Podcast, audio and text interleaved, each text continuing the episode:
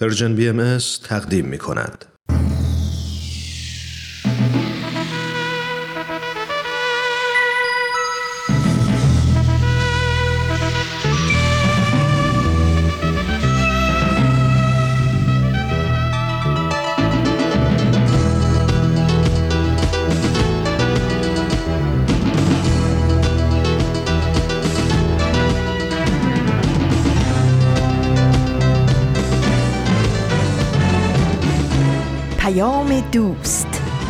برنامه ای برای تفاهم و پیوند دلها.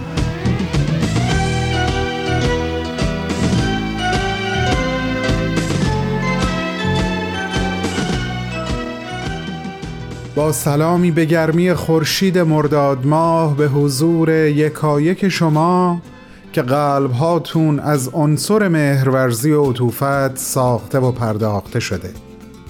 سلام به شما که تلاش می‌کنین تا با ذات پرمحبت درونتون در اتصالی همیشگی و مداوم باقی بمونین و از این طریق ارتباطی صمیمانه و پرتفاهم با خودتون و اطرافیانتون برقرار کنید به امروز پرژن بی ام خیلی خوش اومدید این شنبه هم من بهمن یزدانی به نمایندگی از طرف همه دوستان و همکارانم در رادیو پیام دوست میزبان شما هستم با دو برنامه سخنرانی و معماران صلح و همچنین فرازی دیگه از کلمات مکنونه از آثار حضرت بهاءالله شارع آین بهایی که به همراه موسیقی دلنواز تقدیمتون خواهیم. همراهی شما رو تا پایان 45 دقیقه امروز به جان مشتاقم.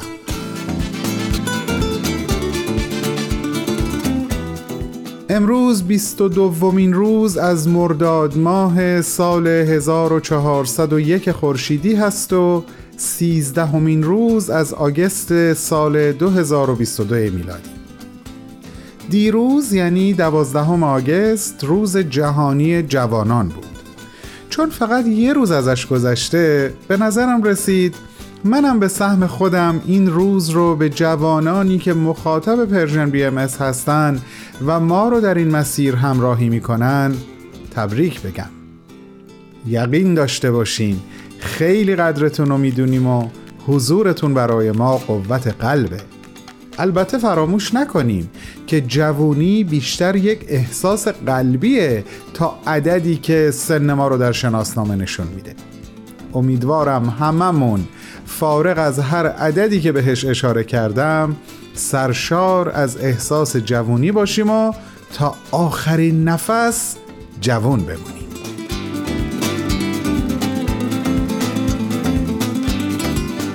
موافق این همین سر چراقی با شنیدن یک فراز دیگه از کلمات مکنونه حال دلهامون رو خوشتر کنیم؟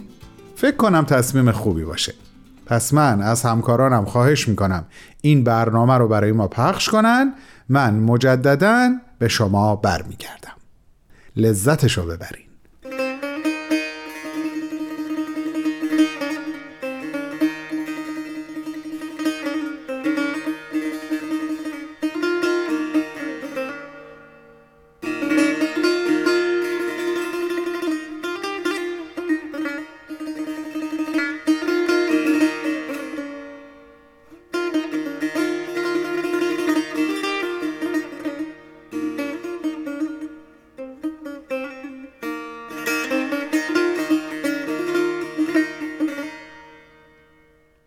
پسر ایش خوش ساحتی است ساحت هستی. اگر اندر آیی و نیکو بساتی بسات باقی. اگر از ملک فانی برتر خرامی. و ملی هست نشاط مستی. اگر ساغر معانی از ید غلام الهی بیا شامی.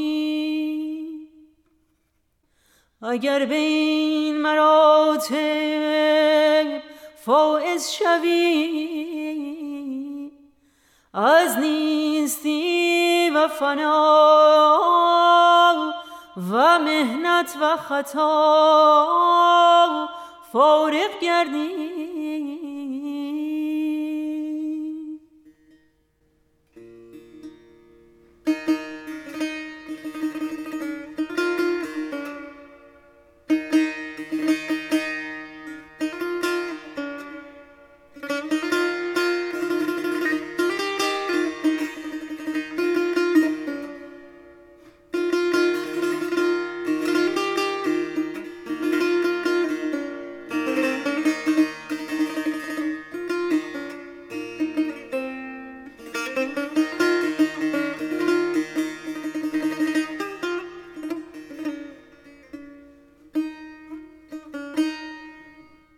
دوستان عزیزم امروز بعد از سلام براتون آرزو کردم که همیشه به ذات پرمحبت درونتون متصل باشین.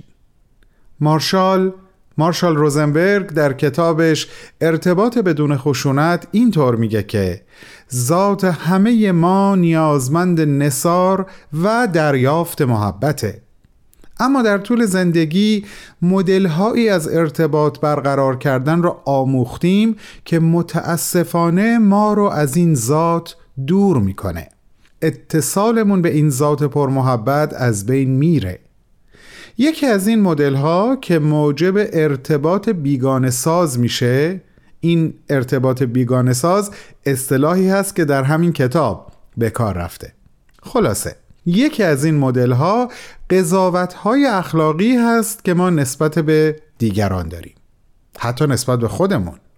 ما خیلی وقتها چشممون رو آگاهانه یا ناآگاهانه بر روی نیازها و احساسهای به زبان نیامده درونی خودمون میبندیم و بجاش به بقیه برچسب می‌زنیم. بذارین یه مثال از خود کتاب براتون بیارم. مارشال می نویسه در چنین رابطه بیگان سازی مثلا اگر همسر من محبت بیشتری از آنچه که من به او میدم بخواد او وابسته و نیازمنده. اما اگر من محبت بیشتری از آنچه که او میده بخوام باز او سرد و بی احساسه بهش فکر کنی؟ به نظرم این مثال خیلی موضوع رو روشنتر کرد. خب این نوع تحلیل و این نوع قضاوت باعث دور شدن دل آدم ها از هم میشه اینطور نیست؟ مارشال میگه این خیلی مهمه که ما قضاوت ارزشی رو از قضاوت اخلاقی تفکیک کنیم قضاوت ارزشی چیه؟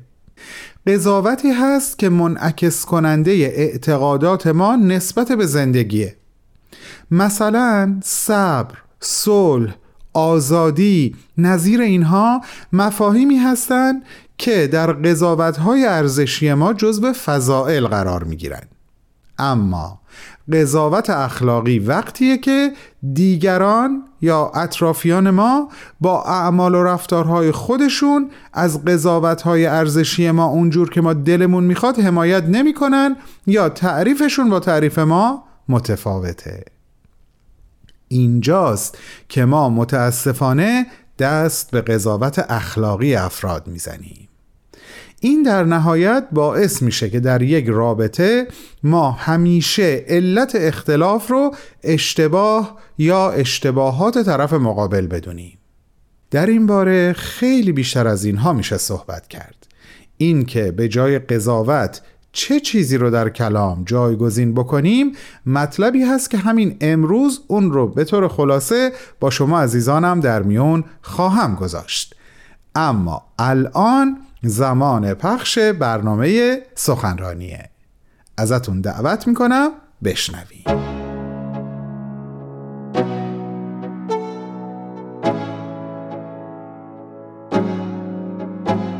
همراهان عزیز و همیشگی امروز با پخش سومین قسمت از گزیده صحبت‌های خانم دکتر فرح دوستدار با شما هستم. خانم دکتر دوستدار همونطور که قبلا هم عرض کردم محقق نویسنده و کارشناس علوم سیاسی هستند و در 29 مین کنفرانس انجمن دوستداران فرهنگ ایرانی در سال 2019 سخنرانی داشتند تحت عنوان شاخصهای دموکراسی در متن رساله مدنیه. رساله مدنیه هم همونطور که اطلاع دارین یکی از آثار حضرت عبدالبهاست که مستقیما به ایران و ایرانیان پرداخته شده. شنبه هفته قبل دومین قسمت از این سخنرانی رو شنیدیم و الان ازتون دعوت می‌کنم شنونده ادامه صحبت ایشون باشید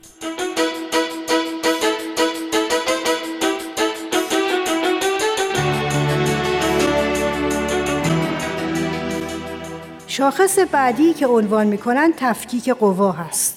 از نظر تاریخی در ابتدای تأسیس پارلمان ها شخص پادشاه در رأس پارلمان قرار داشته و دارای اختیارات وسیعی بوده. در نیمه دوم قرن 17 میلادی متفکر انگلیسی جان لاک برای اولین بار نظریه تفکیک قوا رو مطرح می‌کنه. به این معنی که باید نیروی اجرایی از قانونگذاری مجزا باشه تا بشه از تمرکز قدرت جلوگیری کرد.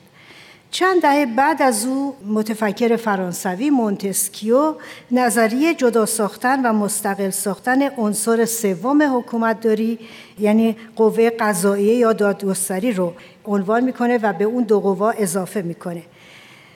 ولی در طول این زمان در طول چند قرن گذشته ابتدا یواش یواش سلطنت های اروپایی شروع می‌کنن این دو قوا رو از هم مجزا کنن و در نیمه قرن بیستم بعد از جنگ جهانی دوم که دموکراسی های کنونی تشکیل میشن این قوه سوم هم اضافه میشه. در زمان نگارش رساله مدنیه مملکت های اروپایی شروع کرده بودن این دو قانون مجلس رو از به اصطلاح اون می‌گفتن معاونین یا کمکی ها اسیستنت های پادشاه این دو مجلس رو از اون قوا جدا کنن حضرت عبدالبها برای جامعه سنتی ایران که در اول راه پیشرفت سیاسی خودش بود جدا ساختن این دو قوا رو توصیه می‌کنن و این تفکیک رو لازمه حکومت می‌دونن. و می نویسند که عالم سیاسی را دو قوه اعظم اقوام لازم قوه تشریعیه و قوه تنفیزیه مرکز قوه تنفیزیه حکومت است و مرجع قوه تشریعیه دانایان هوشمند. حال اگر این دو رکن رکین و اساس متین جامع و کامل نباشد چگونه فلاح و نجاح از برای هیئت ملت تصور گردد؟ لزوم انتخابات عمومی یکی دیگه از شاخصهای نهفته در این رساله است و باید توجه داشته باشیم که در نیمه دوم قرن 19 میلادی انتخاب نمایندگان مجلس در حکومت‌های سلطنتی اروپا که دارای پارلمان بودند مختص طبقه خاصی بود طبقه اشراف. به این معنی که تنها مردانی که مالیات خیلی بالا پرداخت می‌کردن حق رأی داشتند زنان بردگان و مردان کم درآمد دارای هیچ حق سیاسی نبودند در اواخر قرن در برخی از ممالک اروپا سطح مالیات ها رو میارن پایین تر به این ترتیب مردان بیشتری حق رأی کسب می‌کنن. به عبارتی حق رأی ارزونتر میشه. ولی انتخابات آزاد و عمومی که تمام زنان و مردان بتونن در آن شرکت کنند در قرن بیستم میلادی و پس از جنگ جهانی اول رفته رفته در کشورها متداول میشه. در هنگام نگارش رساله مدنیه ناصر شاه مجلس نمایشی خودش رو تشکیل داده.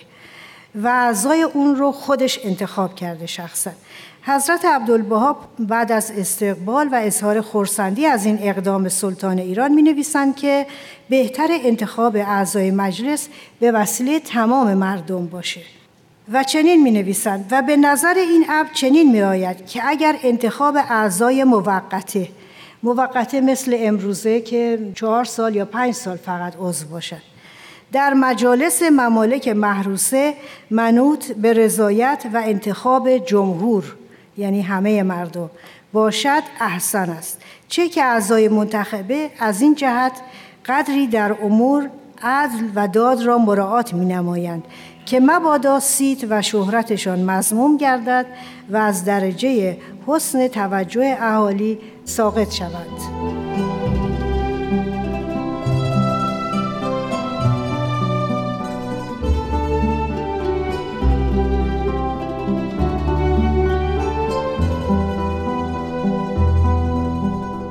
دوستان عزیزم شما شنونده صحبت های خانم دکتر فرح دوستدار هستید که در 29 مین کنفرانس انجمن دوستداران فرهنگ ایرانی در سال 2019 ایراد کردند. عنوان سخنرانی ایشون شاخص های دموکراسی در رساله مدنیه هست. بعد از چند لحظه کوتاه صحبت های ایشون رو پی می‌گیریم.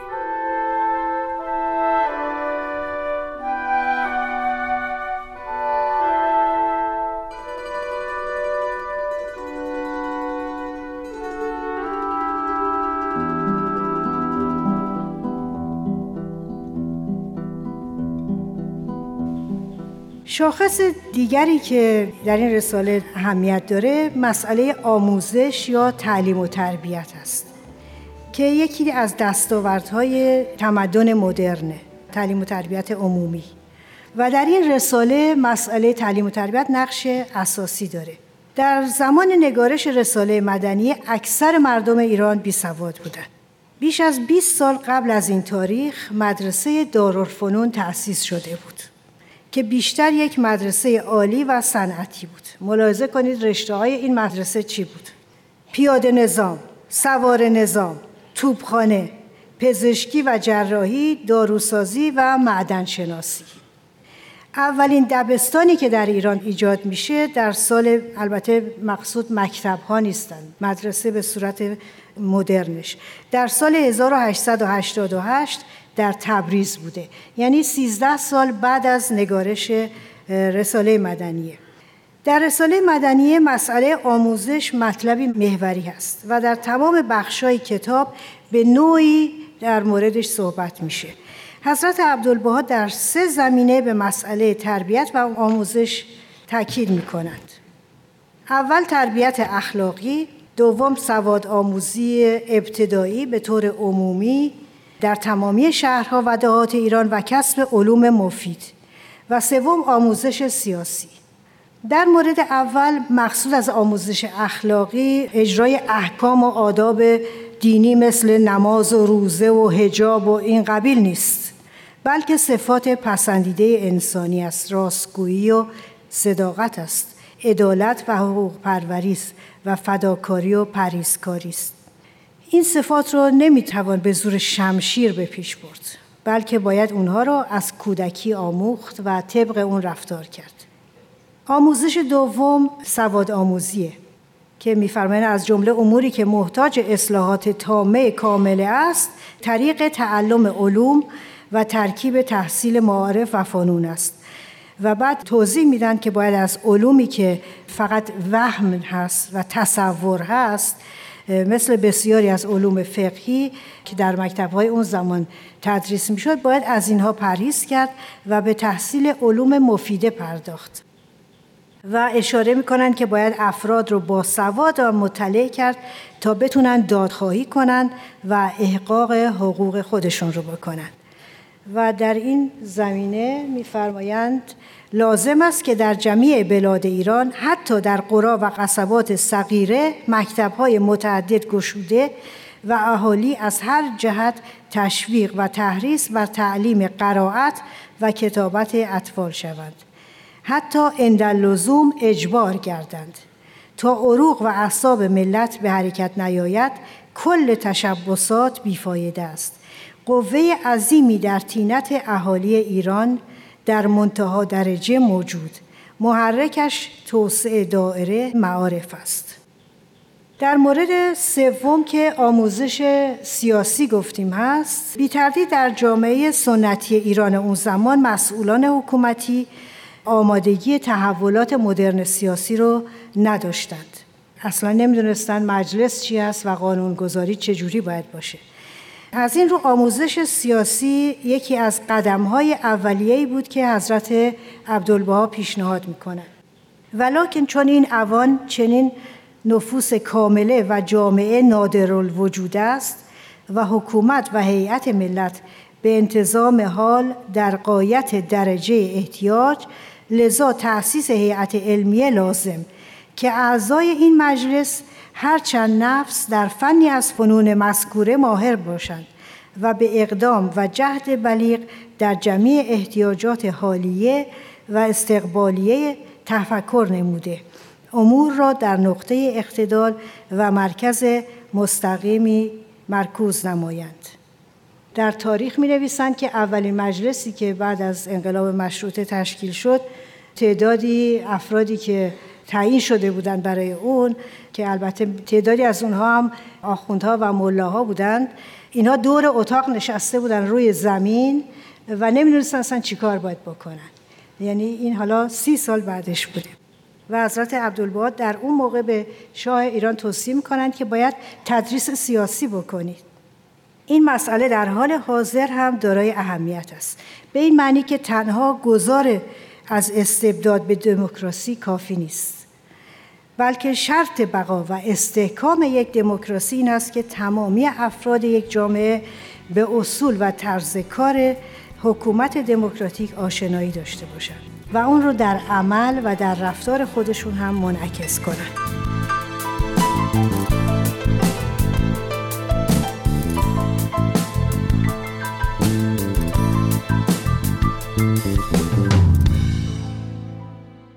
همراهان گرامی این بود سومین بخش از گزیده صحبت‌های خانم دکتر فرح دوستدار محقق، نویسنده و کارشناس علوم سیاسی که تحت عنوان شاخصهای دموکراسی در رساله مدنیه تقدیمتون شد.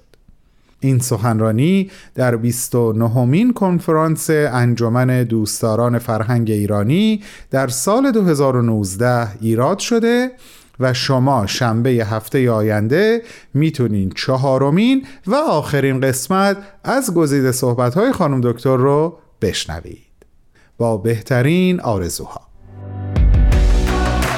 شما هم دغدغه تغییر جامعه رو دارید؟ شما مثل ما فکر می‌کنین میشه جهان و اتفاقاتش رو جور دیگه ای دید؟ دلتون می‌خواد هر از گاهی یه نفر یه موسیقی خوب یه فیلم عالی یا یه کتاب فوق العاده رو بهتون معرفی کنه؟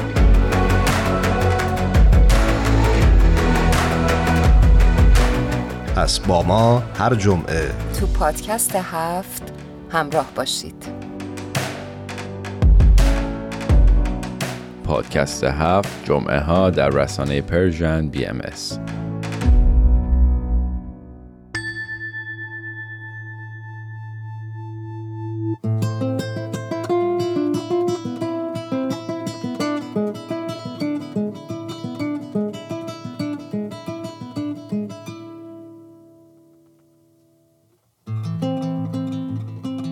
تا گل برافشانیم و می در ساغر اندازیم. فلک را سقف بشکافیم و طرح نو در اندازیم. اگر غم لشکر زد که خون عاشقان ریزد من و ساقی به هم تازیم و بنیادش براندازیم.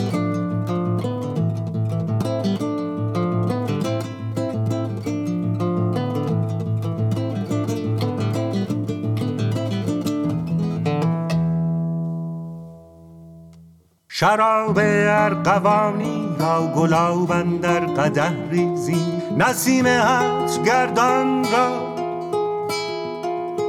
شکر در مجمر اندازیم.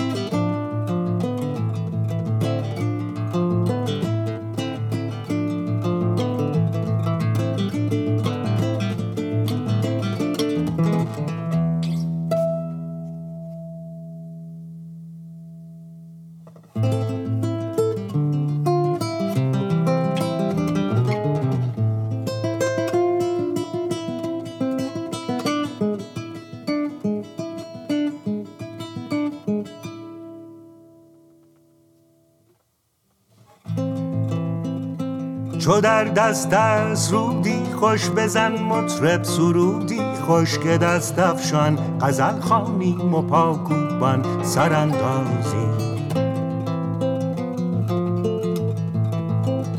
سبا خاک وجود ما به دانالی جناب انداز بود کان شاه خوبان را نظر بر منظر اندازی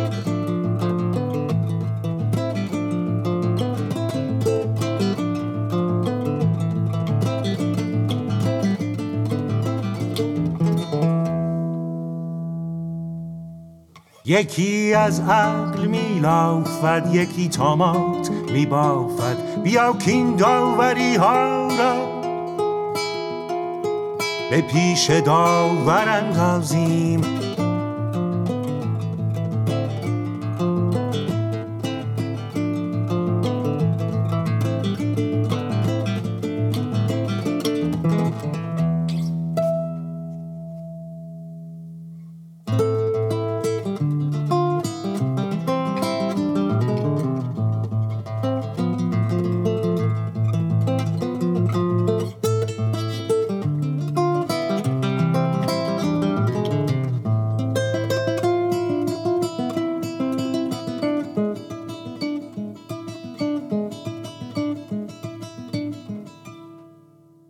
من هرگز یک مرد تنبل ندیدم من مردی را دیدم که هرگز ندویده است. در زمانی که من نگاهش می کردم و مردی را که گاهی بین نهار و شام میخوابید دیدم و کسی که روز بارانی در خانه میماند. اما او یک مرد تنبل نیست. من هرگز یک کودک خنگ ندیدم کودکی دیدم که گاهی کارهایی می‌کرد که من نمیفهمیدم. یا کارها را به روشهایی انجام می‌داد که من هرگز به آن فکر نکرده بودم. من کودکی را دیدم که ندیده بود همان مکانهایی را که من دیده بودم. اما او یک کودک خنگ نبود.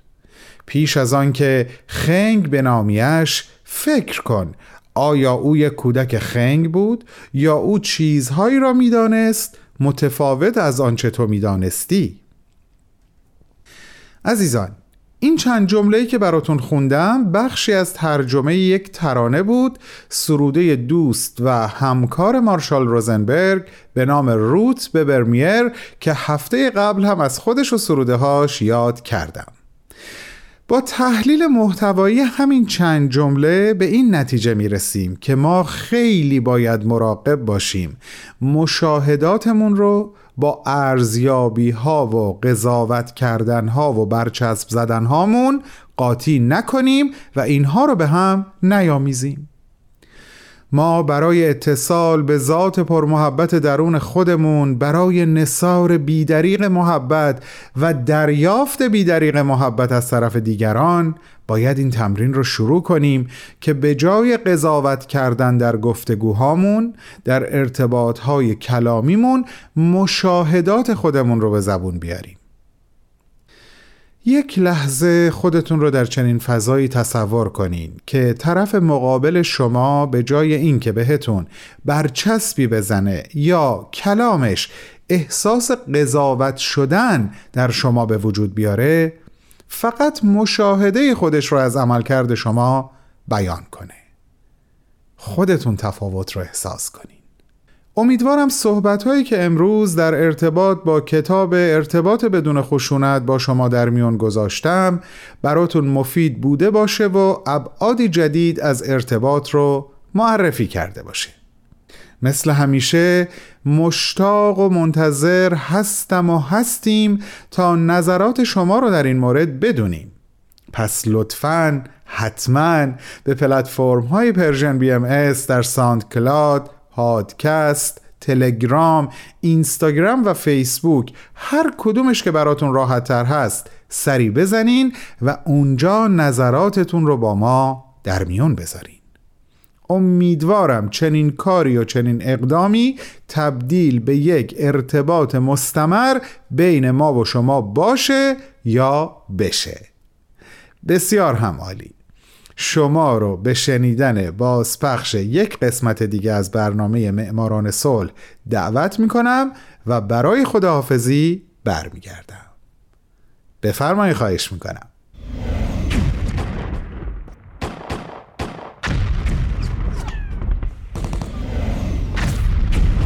معماران صلح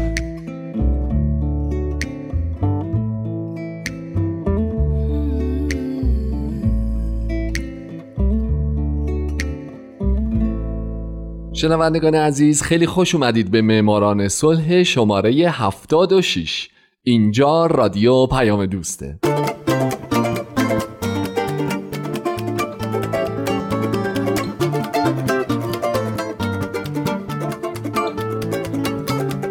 درود به شما فارسی زبانان این دهکده جهانی. من هومن عبدی هستم به معماران صلح خوش اومدید. برنامه‌ای که اختصاص داره به برندگان نوبل صلح. اختصاص داره به زنان و مردان و سازمان ها و مؤسساتی که یا صلح دغدغه همیشگیشون بوده یا اگرم نبوده اونجایی که باید قدم بلندی برای صلح جهانی برداشتن و باعث شدن دنیای پر از جنگ ما بدتر از چیزی که الان هست نباشه.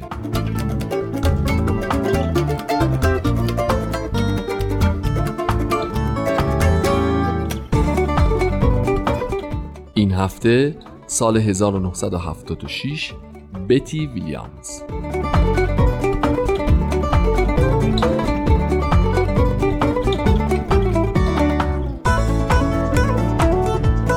در سال 1976 میلادی دو نفر برنده جایزه نوبل صلح شدند مایرت کوریگان و بتی ویلیامز. بتی ویلیامز در 22 می 1943 در بلفاست در ایرلند شمالی به دنیا اومده. او بنیانگذار جنبش صلح ایرلند شمالی بوده جنبشی که بعدها به جامعه مردمان صلح تغییر نام داد. این سازمان هدفش ترویج و حل و فصل مسالمت آمیز ناآرامی ها در ایرلند شمالیه. بتی از دست افرادیه که سیاستمدار نبوده ولی تونسته برنده جایزه نوبل صلح بشه.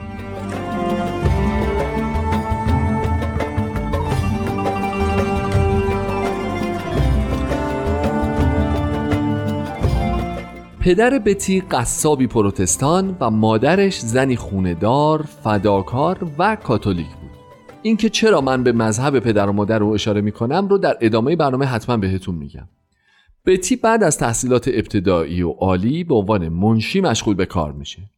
بعد در جون 1961 با رالف ویلیامز ازدواج کرد و این دو صاحب یک پسر به اسم پل که بعدها فوتبالیست مشهوری شد و یک دختر به اسم دبورا شدند.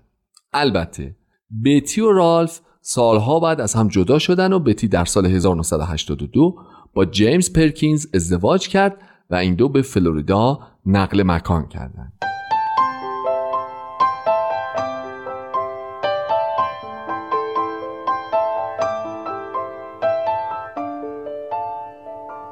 همونطور که می‌دونید ایرلند شمالی در دهه های پیش همیشه شاهد ناآرامی های گسترده بوده از یه طرف پروتستان های طرفدار اتحاد با بریتانیای کبیر و از طرف دیگه چریک های موافق یک پارچه شدن ایرلند که بیشتر کاتولیک بودند به جای مذاکره راه جنگ رو در پیش گرفته بودن و به مبارزه مسلحانه با هم میپرداختند.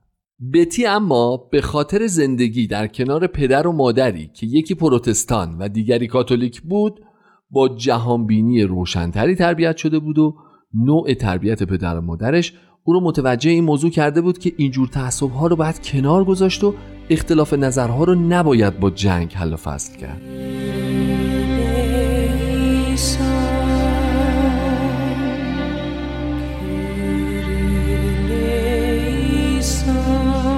اما این جهانبینی به خاطر نوع زندگی او از فعل به عمل در نیامده بود تا اینکه یه تراژدی باعث شد سبک زندگی بتی به طور کلی تغییر بکنه. ماجرا اینه که در ده آگوست سال 1976 بتی در حال رانندگی در کنار یکی از فرزندانش بود که صدای تیراندازی شنید. بعد دید که راننده یه ماشین که فراری ارتش جمهوری خواه ایرلند بود توسط مقامات بریتانیایی مورد تیراندازی قرار گرفته و کشته شده و اتومبیل او از کنترل خارج شده و سه کودک خانواده مگوایر رو زیر گرفته. هرچند بتی برای نجات سه کودک تلاششو می‌کنه اما هر سه کودک در جا کشته میشن و مادر اونها هم که کشته شدن بچه هاش رو دیده بود بعد از مدتی خودکشی می‌کنه. این واقعه باعث تأثیر شدید بتی ویلیامز میشه و اون فعالیت های صلح طلبانش رو از همون لحظه شروع می‌کنه.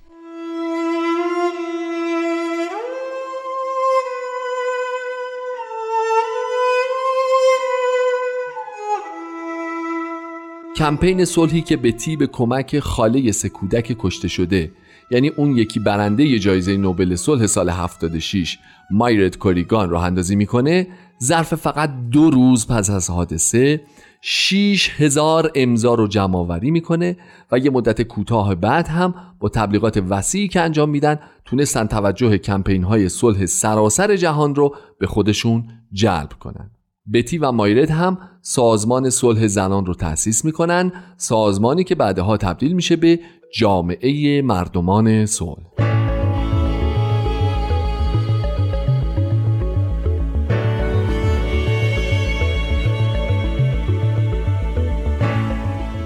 تحت رهبری و مشارکت شخصی بتی ویلیامز یکی از دو برنده جایزه نوبل صلح سال 1976 سازمان صلح زنان تظاهرات گسترده و مسالمت آمیزی به سوی مزار کودکان کشته شده تدارک می‌بینیم راهپیمایی که ده هزار زن کاتولیک و پروتستان تو اون شرکت می‌کنن اما توسط ارتش جمهوری خواه ایرلند پراکنده میشن. ارتش اما نتونست این جنبش رو متوقف کنه و در تظاهرات مسالمت آمیز بعدی سی و پنج هزار نفر شرکت می‌کنند و روند رو به رشد سازمان صلح زنان باعث میشه که دو بنیانگذارش به همراهی شخصی به نام مکیوئن جامعه مردمان صلح رو پایه گذاری کنند سازمانی که مکیوئن در اعلامیه اولیه اون نوشت پیام کمپین ما به جهان صلح است. ساخت جامعه است که مردم بتوانند در آن زندگی کنند و عشق ورزند. هدف این سازمان ایجاد جامعه است که در آن کودکان در معرض خشونت و وحشت قرار نمی‌گیرند چون ما می‌دانیم هر گلوله‌ای که شلیک شود و هر بمبی که منفجر می شود حق داشتن جامعه صلحآمیز و حیاتی با نشاط را از ما می‌گیرد ما می‌دانیم که ایجاد چنین جامعه ای مستلزم شهامت و تلاشی دلسوزانه می باشد و ما مردم متعهد هستیم خود را وقف کاری کنیم که آن را هدف خود قرار داده ایم.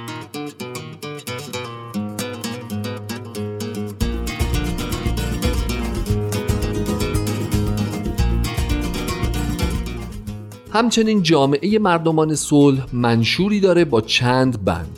از جمله ما می‌خواهیم زندگی کنیم و عشق بورزیم و جامعه ادالتخواه و صلح طلب بسازیم. می‌خواهیم زندگیمان برای کودکانمان و همینطور خودمان در خانه محل کار و زمین بازی توأم با شادی و صلح باشد. می‌دانیم که ساختن چنین جامعه ای مستلزم از خودگذشتگی، سخت کوشی و بیباکی است. می‌دانیم مشکلات زیادی در جامعه ما وجود دارند که منبع کشمکش ها و خشونت هستند. می‌دانیم که هر گلوله که شلیک شود و هر بمبی که منفجر می شود این کار را سختتر می کند. ما استفاده از بمب و گلوله و تمام روش های خشونت آمیز را رد می کنیم.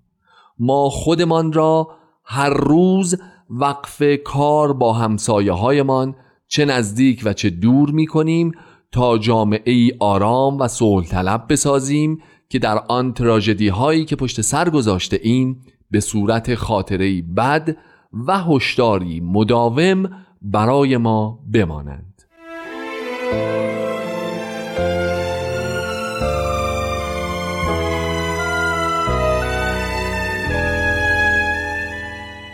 تأثیرگذاری فعالیت های بتی باعث شد که کمیته نوبل صلح متقاعد بشه او رو به عنوان یکی از دو برنده این جایزه اعلام بکنه در سال 1976 بتی در سخنرانیش هنگام دریافت جایزه گفت اون هفته اول تأسیس جامعه مردمان صلح همیشه در خاطره ها خواهد موند. پررنگ ترین خاطره اون هفته مرگ جوان جمهوری خواه و سه کودکی بود که در برخورد با ماشین اون مرد کشته شدند.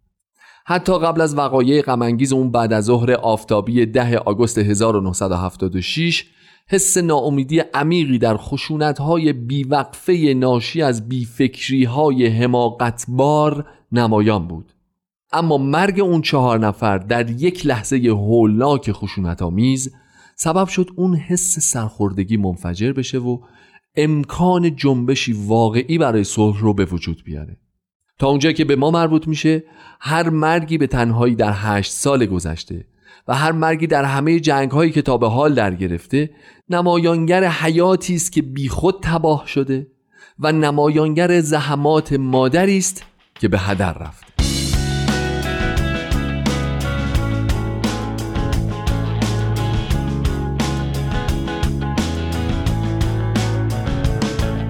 بتی علاوه بر جایزه نوبل صلح برنده جوایز دیگری هم شده از جمله جایزه صلح مردم نروژ، مدال شجاعت شوایتزر، جایزه مارتین لوتر کینگ، جایزه النور روزولت و جایزه بنیاد بین المللی نگهداری از کودکان فرانک الیور.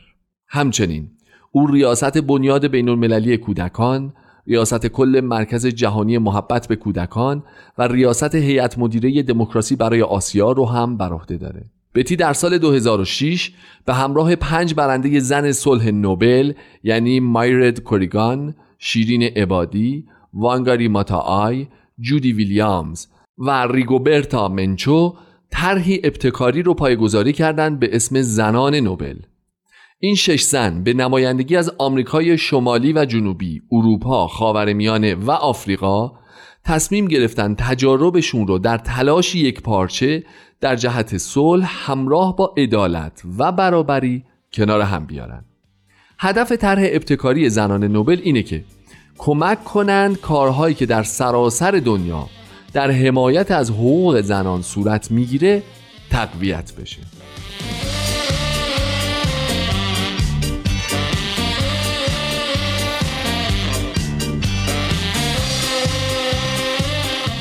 دوستای عزیز از اونجایی که اصلا وقت نداریم من هومن عبدی. فقط ابراز امیدواری می‌کنم که شمایی که الان یکی از شنوندگان برنامه بودید در آینده یکی از برندگان نوبل صلح باشید.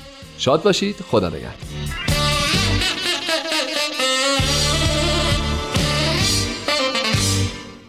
دوستان و همراهان با وفا و مهربان من و همکارانم. برنامه امروزمون داره میره که تموم بشه و به خاطراتمون بپیونده. الهی خاطره امروز هر زمان و هر وقتی که فرصت مرورش حاصل شد احساس خوبی براتون به همراه داشته باشه و حال خوشتری بهتون بده. یک نکته دیگه در ارتباط با موضوعی که امروز باهاتون باب صحبتش رو باز کردم یعنی همون ارتباط بیگانه ساز بگم و توضیح بیشترش رو به هفته آینده موکول کنم. سه عنوان دیگه علاوه بر قضاوت کردن هست که به شدت به این ارتباط بیگانه ساز دامن می‌زنه و مقدمات دور شدن از ذات پر محبتمون رو در رابطه فراهم میاره. یکیش مقایسه است. بعدی انکار مسئولیت و آخری درخواست آمرانه نام داره. این سه عنوان رو مد نظرتون داشته باشین. اگه فرصتش و حوصلش بود. در طول هفته بهش فکر کنین تا انشاالله شنبه بعد بیشتر راجع بهش با هم بگیم و بشنویم. برطرف شدن همه موانع بر سر راه ما و ذات پرمحبتی که هویت انسان بودن ما هست رو به دعا طالبم. همتون رو به محبت حقیقی و همیشگی قلبی خودم اطمینان میدم و به خداوند میسپارمتون که از ما به ما مهربان تره بیشتر از خودتون مراقب اطرافیانتون باشین و علا رغم همه سختی ها نور امید رو در قلب خودتون و عزیزانتون روشن نگه بدارید. خدا نگهدار.